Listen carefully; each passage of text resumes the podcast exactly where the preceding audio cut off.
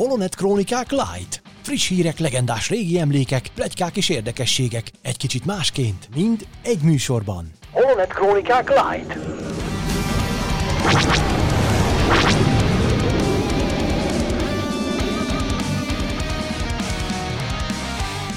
Kedves hallgatók, mindenkit nagy szeretettel köszöntünk. Április közepén járunk, én Horváth Ede vagyok, ez pedig a Holonet Krónikák Light hetedik epizódja. Természetesen a mai alkalommal is itt vannak velem kiváló műsorvezető társaim, úgy, mint... Öldi Mence, sziasztok! És Varga Csongor, üdvözlök én is mindenkit! Csongor uram, kérlek mesélj nekünk, hogy mi minden történt a Star Wars világában a régebbi időkben. Jó, hát gyerekek, 20 évvel ezelőtt, 2001 április 7-én szombaton a London közeli Ealing stúdióban zajlott a klónok támadása utóforgatásának a legutolsó napja, tehát a rendes forgatás már rég véget ért, aztán voltak utóforgatások, és ezek közül is a legeslegutolsó nap volt 20 évvel ezelőtt, amikor azt vették fel, hogy Artu és 3PO a filmvégi esküvőn részt vesz. Ugye a Anakin és Padmé esküvőjén.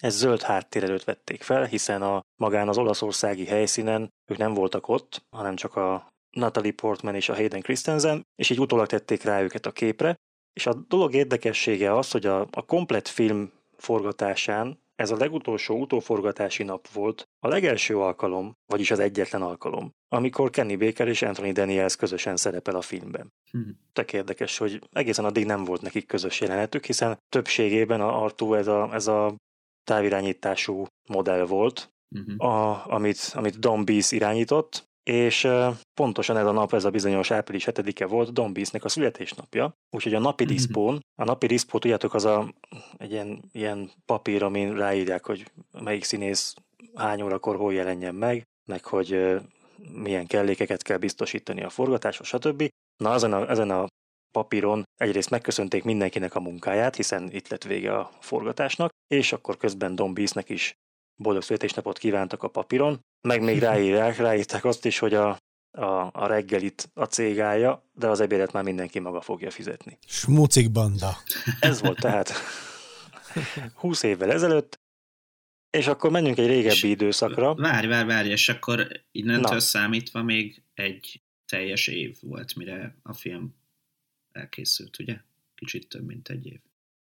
Hát sőt, ja várjál, 2001, igen, igen, egy év, ja.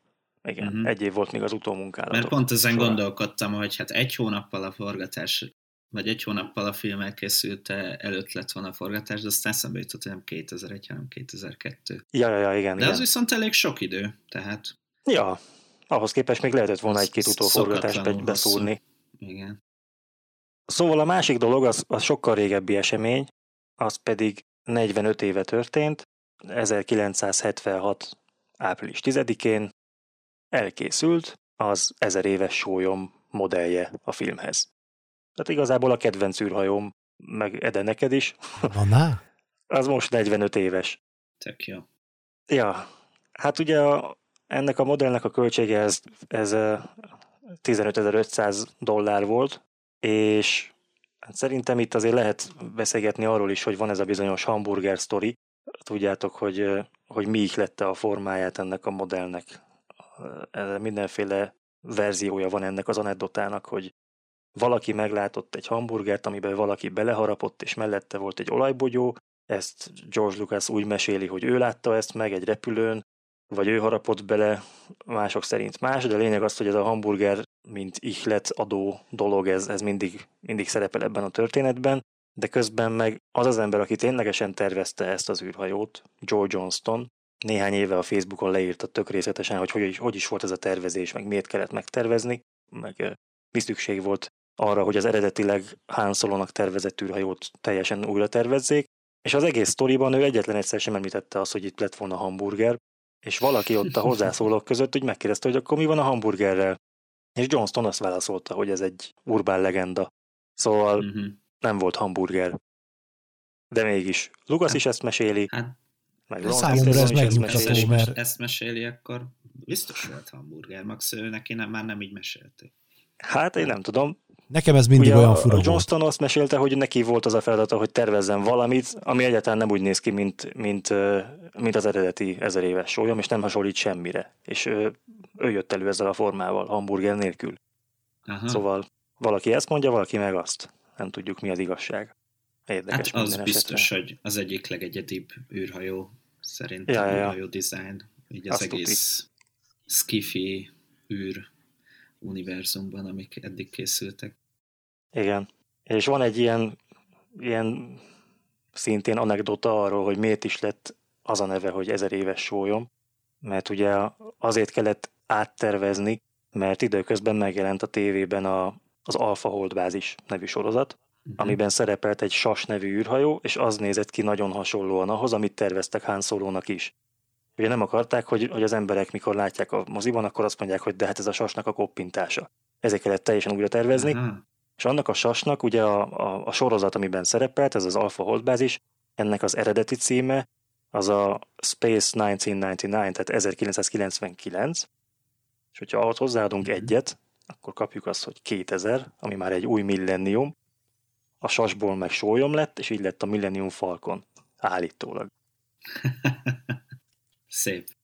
Ja, no, ennyi volt már a, az évfordulók sora.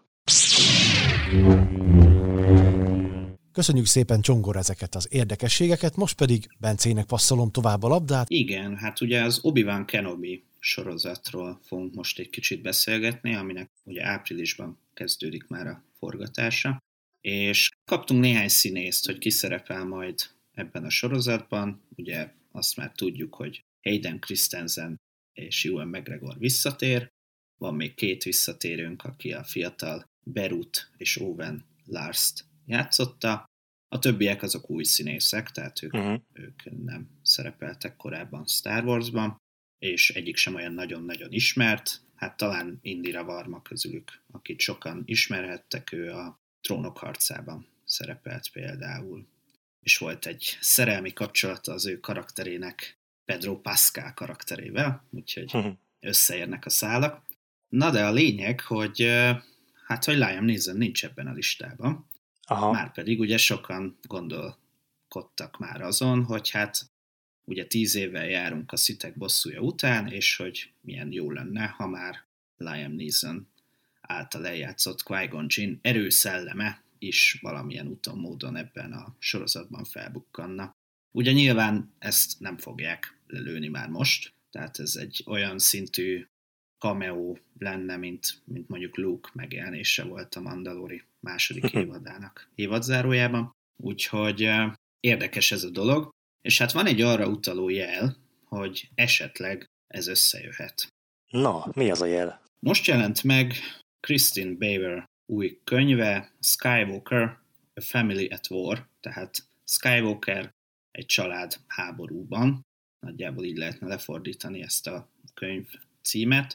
Hát ez összefoglalja nagyjából a Skywalker család történetét a, a Star Warsban, és, és ebben van egy, van egy érdekes részlet, ahol uh, arról írnak, hogy uh, Qui-Gon Jinn körülbelül tíz évvel azután tudta már az erőszellem létét úgymond manifestálni, tehát hogy effektíve visszatérni erőszellemként, hogy a szitek bosszúja megtörtént volna. Tehát ez ugye nagyban, ez, ez egybeesik lényegében azzal az idősíkkal, ami elvileg a sorozatnak a, az idősíkja lesz. Tehát e- ebben a könyvben írnak erről először, hogy, hogy tíz évvel a szitek bosszúja után már tudott obi kommunikálni a kedves barátjával. Úgyhogy ez, ez egy elég erős, hogy is mondjam, jel arra vonatkozóan, hogy hát Liam Neeson esetleg visszatérhet a, az Obi-Wan Kenobi sorozatban majd. Ez tök király lenne. Ugye hát nyilván Liam Neeson a közelmúltban, például tavaly októberben is adott egy interjút a Collider magazinnak, az akkor mozikban futó Becsületes Tolvaj című filmje kapcsán, és hát nyilván itt megkérdezték erről a dologról is. Szóval azt mondta, hogy eh, filmre őt nem kérték föl, volt egy kisebb szinkron szerepe, de filmre nem kérték föl, nem is nagyon követem azokat, hogy őszinte legyek, azt se tudom, véget értem már a filmek sora. Hallottam, hogy Harrison karakteréről, Han Solo-ról készítettek egy filmet, de voltak vele gondok. Mit hm. gondol? Besokaltak a Star Wars rajongók? Kérdezett vissza az újságírónak. De mindegy is, mert a lényeg az, hogy itt azt mondja igazából, hogy, hogy őt nem keresték meg a Star Wars-tól. Persze simán lehet, hogy azóta már igen, vagy az is lehet, hogy kamuzott. Nem mondhatja el, ugye, mert hát azért Ewan McGregor is négy évig kellett hazudjon hát igen. kapcsolatban, hogy terveznek Kenobi-val valamit.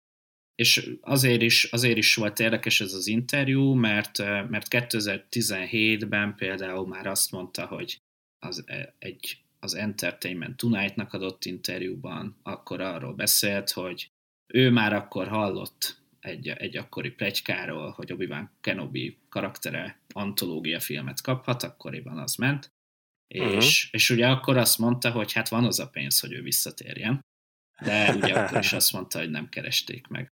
2018-ban viszont azt mondta egy Yahoo News-nak adott interjúban, hogy akkor hall először egy potenciális Kenobi filmről. Tehát oh. van, van itt némi kavarodás, ugye egy év alatt a Hallottam már róla, de még nem kerestek meg. Átváltott abba, hogy ő most hall erről először. Tehát eh, simán lehet, hogy őt is, őt is valahogy már ebbe a kezdetektől megpróbálták belecsempészni, csak hát ugye ilyen ködösítő nyilatkozatokat kellett adjam. Uh-huh. Úgyhogy eh, elég, elég erőteljesen utalnak arra jelek, vagy hát ez a könyv ez mindenképpen, hogy qui is láthatjuk majd esetleg a Kenobi-ban. Ugye ez még odébb lesz, mire látjuk, mert ugye most a Book of Boba Fett jön majd évvégén, aztán a Mandalori harmadik évada, aztán az Endor sorozat, és csak utána jöhet valamikor a Kenobi. Uh-huh. Ilyen élő szereplős projektek közül, tehát ez, hát én arra tippelek, hogy ez 2022, sőt 2023, mert már 21-ben vagyunk.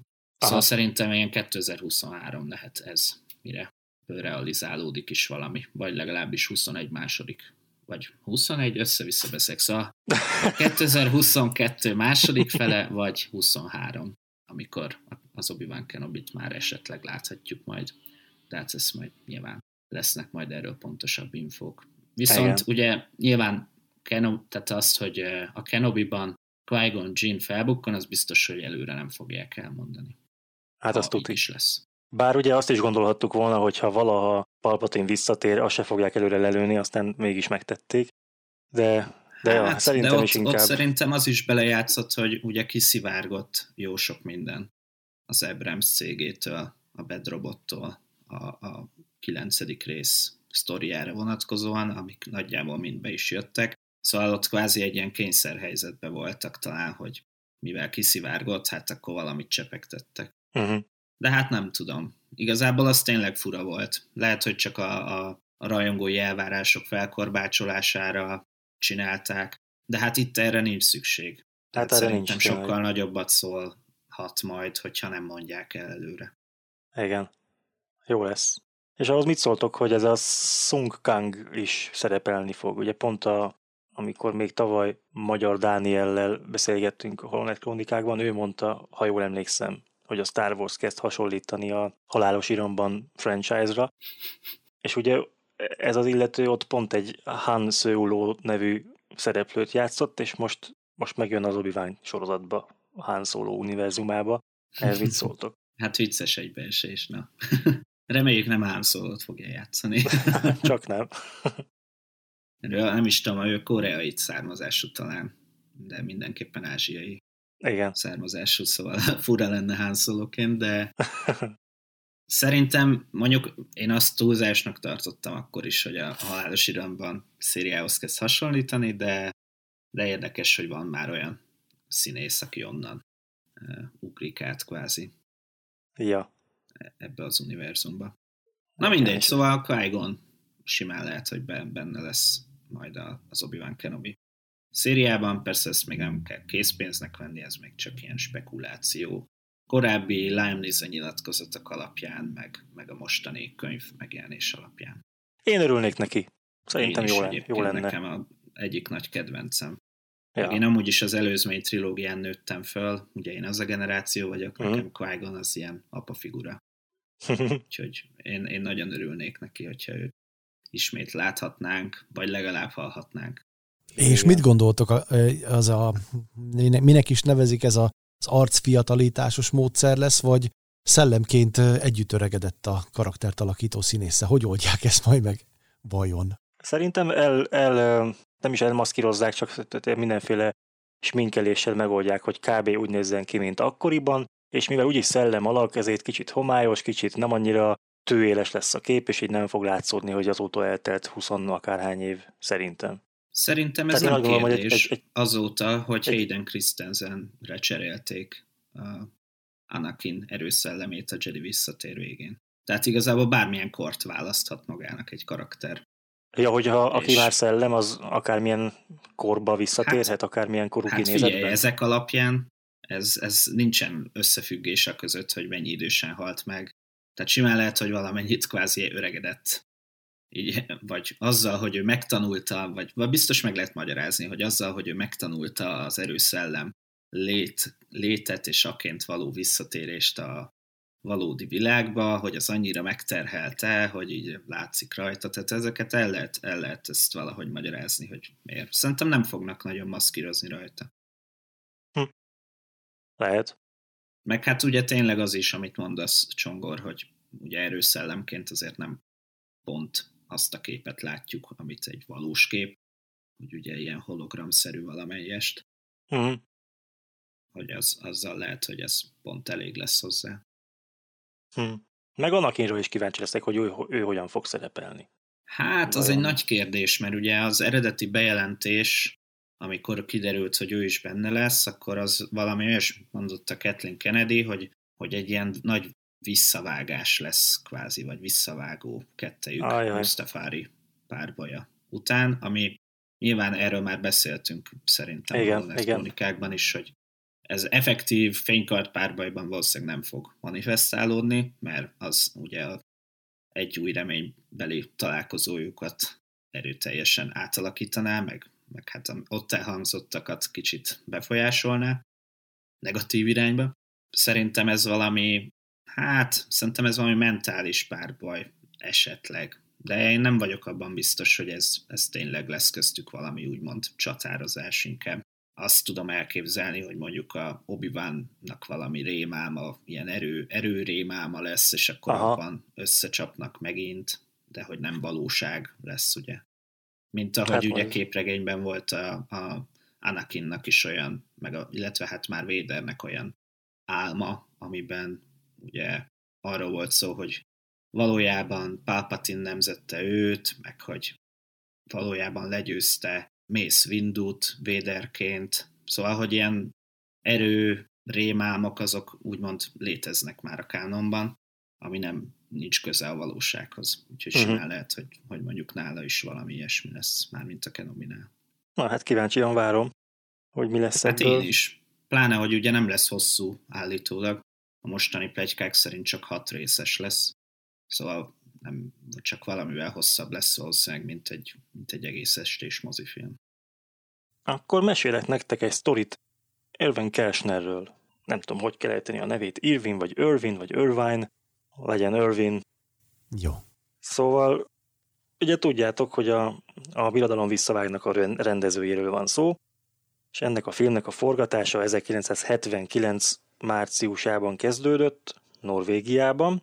A helyszín neve Finse, én azt hittem, hogy úgy kell ejteni, hogy Finsz, de azt hiszem, hogy pont Bence, te neked a tesódtól származik az info, hogy ez Finsze kiejtve is, nem csak leírva. Hát vagy Finsze, vagy Finszi. De hogy vagy valami ilyesmi, szóval nem, nem néma az E a végén.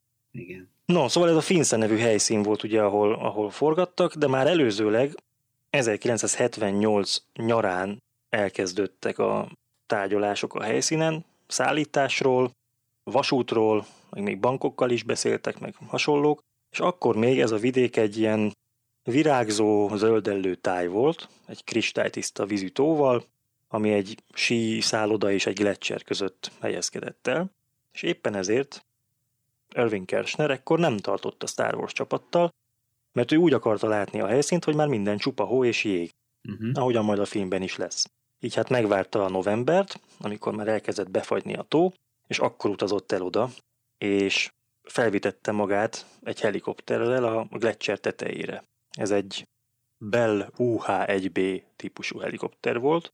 Gondolom, így nem tudjátok beazonosítani, hogy mi lehet ez, de ha azt mondom, hogy Huey, akkor talán jobban eszetekbe jut. Ez az a helikopter, ami minden, minden vietnámi háborús filmben, amit láttok, hogy ezek szállítják a amerikai csapatokat. Uh-huh. De mindegy, szóval ez egy ilyen általam legalábbis filmekben gyakran látott típusú helikopter, egy katonai helikopter, ami miután felvitte Kersnert a csúcsra, utána ott is hagyta őt, mert Kersner elküldte, hogy, hogy zavartalanul szemlélhesse ezt a helyszínt a, a maga természetességében, anélkül, hogy ott egy helikopter ott be, belógna a képbe, meg mit tudom én. Szóval ott egyedül akart lenni. És ott meditált, belemerült a, a végtelen jeges táj látványába, amikor egy idő után elkezdett fázni, és adóvevőn szólt a helikopternek, hogy jöhetnek vissza érte. De kiderült, hogy időközben a gép elromlott, nem tudott elindulni.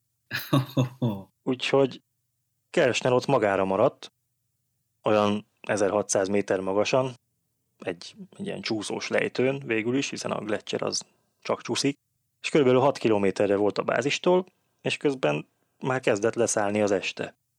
Úgyhogy összeszedte minden bátorságát, és nekivágott gyalog az útnak, a Gletscher szélén haladva, lefelé, és mikor leért, akkor még a befagyott tópartján kellett egy jó nagy kerülőt tennie, és akkor végül így érkezett meg a szálláshelyre. Szóval egy tök jó kis kaland volt ez neki, mindezt 56 évesen tette meg, tehát igazából egy teljesen szűz hóba, jégen, világítás nélkül, túrafelszerelés nélkül legyalogolt 6 kilométert. Szerintem ez tök jó teljesítmény. Ezt egyébként Hát ez egy... Nagyon menő. Hát igen, igen. Hát Gondolom jó szétfagyott közbe szegény. Hát biztos. Ja. Hát így most már átérte, hogy, hogy milyen lesz Luke-nak ott kín heverni a hóban. De ezt a sztorit egy, egy ilyen 1979-ben írt elbeszélésből tudom. Viszont Aha. sokkal később, 2000 nem tudom én hányban, ugyanezt leírta Rinsler is a saját könyvében, csak ott kicsit máshogy szerepel a történet. Ott a, a Robert Watts nevű producer mesélte ugyanezt el, de többes szám első személyben, tehát mintha ő is ott lett volna Kersnerrel, vagyis lehet, hogy ez, ez az egész ez úgy történt, hogy Kersner nem is volt egyedül, ráadásul Watts nem esti, hanem délelőtti órákra helyezte a történetet, szóval azért vannak ellentmondások. De lényeg az, hogy vala- valaki legyalogolt 6 kilométert a Gletscher tetejéről, mert, mert elromlott a helikopter. Ez biztos. Wow. Jó, mondjuk azt, hogy mikor történt pontosan, azt befolyásolhatja az is, hogy olyankor már Skandináviában azért nem olyan hosszúak még a nappalok. Na igen, az is lehet. Tehát, Ja. tehát simán lehet, hogy amit valaki délelőttnek érzékelt, az már igazából az már kö- közel volt a délutánhoz. Igaz.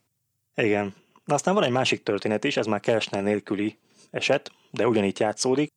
Eddigre már a, a főstáb Kersnerrel együtt már Angliában forgatott a főszereplőkkel, de, de a második részleg az ott maradt Norvégiában, ezeket a csata jeleneteket, meg a katonákat, meg a robbantásokat felvenni, és ekkor vették fel azt a robbanást is, amikor a, a film elején ez a, a birodalmi robotszonda, mint egy meteor belecsapódik a hegyoldalba, tudjátok.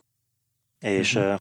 hát ezt úgy csináltak, hogy elhelyeztek olyan három-négy kamerát nagyjából egy kilométerre attól a bizonyos hegytől, ahol, ahol majd lesz a becsapódás, és ott elrejtettek 8 rúd dinamitot körülbelül 3 méter mélyen a hóban, ami sokkal több robbanóanyag, mint amit egyébként általában használnának, csak mivel a hó tompítja a robbanás erejét, emiatt kicsit többet raktak oda. Szóval ott voltak a kamerák egy kilométerre, viszont maga a robbantós ember, ő ott maradt a közelben egy szikla mögött. És mindenki feszülten várta, hogy mikor lesz majd megfelelő a pillanat a robbantáshoz, illetve a forgatáshoz, mert előzőleg az ott töltött napok alatt megfigyelték, hogy mindig dél és egy óra között a, a nap az valahogy ilyen különösen szépen látszódik a, a Gletscher felett, és ezt akarták elkapni, hogy amikor a nap ott van, akkor robbanjon fel a dinamit. És, és ott volt egy, egy angol speciális effektus mester, ugye a, a robbantós, és ő is készen állt rá, hogy amint jelet kap rádión, azonnal robbant. Na most fél tizenkettőkor megjelent a nap a Gletscher felett, és Jim Bloom, aki, aki ennek az egész felvételnek a vezetője volt, meg egyébként a film egyik producere, meg beugró Luke Skywalker is volt, meg még felkelő katonát is játszott, szóval ilyen sok, sok uh, funkciós ember. Szóval ez a Jim Bloom kiabálta, hogy felvétel indul. És akkor elkezdtek forogni a kamerák, és akkor Bloom beleszólt a rádióba is, hogy mehet a robbantás. De nem történt semmi. És csak vártak, vártak, és a robbantós srác nem robbantott. És kiabáltott neki rádió, hogy mi van már, de, de semmi válasz nem jött. És ekkora az Ellen Tomkins nevű művészeti vezető úgy gondolta, hogy ő is felelős azért, hogy itt minden flottul menjen, úgyhogy elindult fel a hegyre, hogy megnézze, hogy mi a helyzet a robbantóssal. És ugye szaladta, hogy bírt, hogy mielőtt még elmegy a nap abból a bizonyos pozícióból, még gyorsan felvehessék a robbantást. Csak hogy ott mm-hmm. abban a magasságban ritkább volt a levegő. És mire Tomkins felért, alig bírt lélegezni, beszélni sem tudott, csak így kapkodta a levegőt. Viszont látta, hogy a robbantós fickó ott ül a szikla mögött, kezében az a, az a detonátor, az a tudjátok, amit így két kézzel le kell nyomni, és akkor robban a bomba. Uh-huh. Nem, nem tudom, mi annak a neve, de biztos láttátok filmekbe. Szóval ott van ez a fickó, és türelmesen várakozik, amikor megérkezik hozzá Ellen Tomkins négy kézláb mászva a hóban, lihegve, és kérdezi tőle az a robbantós, hogy hát miért nem indítjátok már a forgatást. És Tomkins már nem tud neki felelni, mert ugye liheg nem kap levegőt, de látja, hogy a robbantósnak az adóvevőjéből kiesett az aksi, csak nem vette észre és mutogatja neki, hogy ott az akkumulátor a, izé, melletted a hóba. És akkor a fickó észrevette, hogy hoppá, kiesett az aksi, visszatette az adóbevőbe, és beleszólt, hogy na, akkor én készen állok, hogyha ti is. és közben már a többiek 15 perce készen álltak, és addigra már elbújt a nap, a helyére leereszkedett a köd, úgyhogy a felvétel végül úgy lett meg, hogy nem azokkal a bizonyos nagyon szép fémviszonyokkal, hanem csak simán felrobbantották az hegyoldalt, aztán kész. Szóval ez, ez volt. még egy napot. Képzeld, nem vártak. Én, én is azt gondoltam volna logikusnak, de nyomatták tovább a többi napra betervezett dolgokat. Tehát így is, uh-huh. ugye azt hiszem, ha jól emlékszem, három hétre tervezték az egész norvégiai forgatást, és lett belőle nyolc hét, ha minden igaz. Jó ég. Jócskán el volt ez már tolva. Hát ez az egész... Persze. Hát igen, sietniük kellett, mert közben meg jött már a néhány nappal később egy, egy nagy lavina is, tehát addigra már nekik el kellett húzni a csikot. Na, ez, amit most mondtam, ez egyébként 79. március 16-án történt, pénteken, uh-huh. és rákövetkező hétfőn pedig a, a lázadók bázisának a bejáratáról készültek felvételek. Ezt ugye tudjátok, hogy ezeknek a képeknek a jelentős része matfestmény volt, de uh-huh. norvégiai élőszereplős felvétel előtt vözték őket, és oda pakoltak egy olyan nagy fehér ágyút. Tudjátok azt a, az az ágyútorony, amiből többet is lehet uh-huh. látni a filmben, nem Igen. tudom a nevét. Az a fehér, Szóval ez egy, ez egy igazából megépített díszlet elem volt, amit oda kitettek a hóba. És másnap, amikor visszamentek oda forgatni, találtak mellette öt íglút. Mert éjszaka, a mínusz 30 fokban ilyen helyi diákok kimentek oda táborozni, és pont a felkelők ágyútornya mellé építették az iglúikat. Ez tök jó, nem? Hogy kimész a haverjaiddal egyet túrázni, találsz egy ilyen katonai ágyút, és akkor mellé letáborozol. Tök király aztán belecsöppensz egy filmforgatásba. Ja. Tök jó. Igen. Ezek jó, jó sztorik voltak. De hát azért tényleg az első volt ezek közül a legmenőbb, hogy a Kirchner hm. le kellett túrázzon a Gletscherről.